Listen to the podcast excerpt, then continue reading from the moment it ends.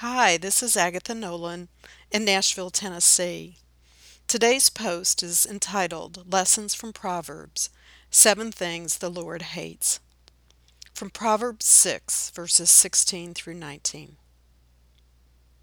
There are six things that the Lord hates, seven that are an abomination to him haughty eyes, a lying tongue, and hands that shed innocent blood a heart that devises wicked plans, feet that make haste to run to evil, a false witness who breathes out lies, and one who sows discord among brothers.